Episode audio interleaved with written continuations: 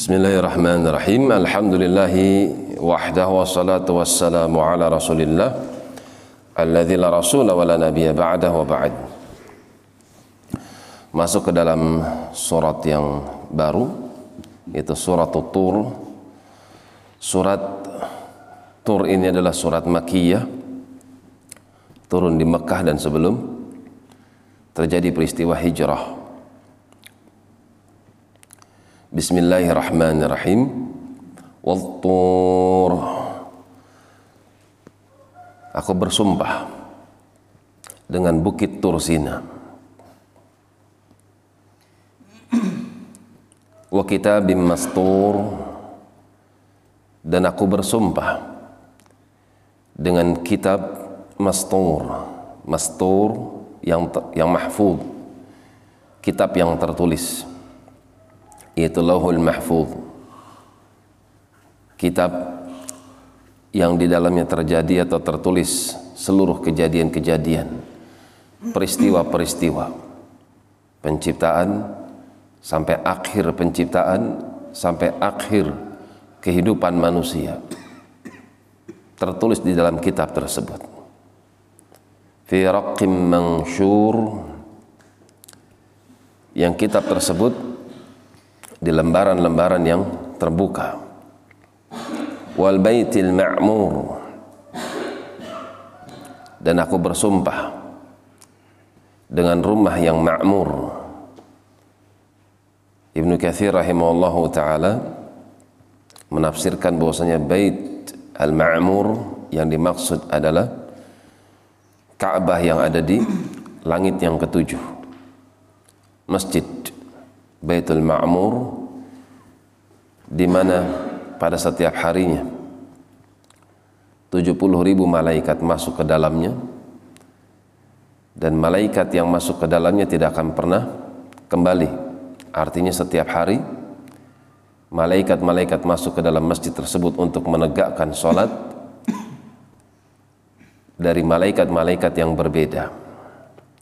Wassaqfil marfu'. Dan aku bersumpah dengan langit yang ditinggikan, atap yang ditinggikan, langit. Wal bahril masjur. Dan aku bersumpah dengan bahar, laut. Al masjur. Kata Ibnu Katsir rahimahullahu ta'ala, para ulama silang pendapat dengan makna masjur. Ada yang mengatakan mamlu, seperti Qatadah, yang penuh dengan air. Ada juga yang menafsirkan al-masjur, dimaksudkan padanya adalah api. Aku bersumpah dengan laut yang akan menjadi api. Sama seperti dalam surat At-Takwir, wa idzal biharu sujjirat. Apabila laut nanti pada hari kiamat akan dibakar menjadi air yang sangat panas. Kejadian yang mengerikan ketika laut berubah menjadi sesuatu yang sangat panas, kemudian menimpa bumi. Inna adzaba rabbika lawaqi'. Inilah yang disumpah. Kenapa dia bersumpah? Karena dia ingin memberikan informasi bahwasanya ada satu informasi yang telah ditetapkan oleh Allah akan kebenarannya. Sesungguhnya azab Tuhanmu waqi', lawaqi', betul-betul akan terjadi. Ma lahu min dafi'. Ketika terjadi apa yang telah ditetapkan, maka kalian tidak akan pernah bisa menolaknya. Umar bin al-Khattab radhiyallahu taala anhu pernah membaca surat Tur, dan beliau hanya membaca sampai Inna adzaba rabbika lawaqi'. Dari sepertiga malam sampai datang waktunya subuh, beliau hanya mengulang-ulang ayat ini. Inna adzaba rabbika lawaqi'. Ma lahu min dafi'. Sungguh azab Tuhanmu itu pasti terjadi.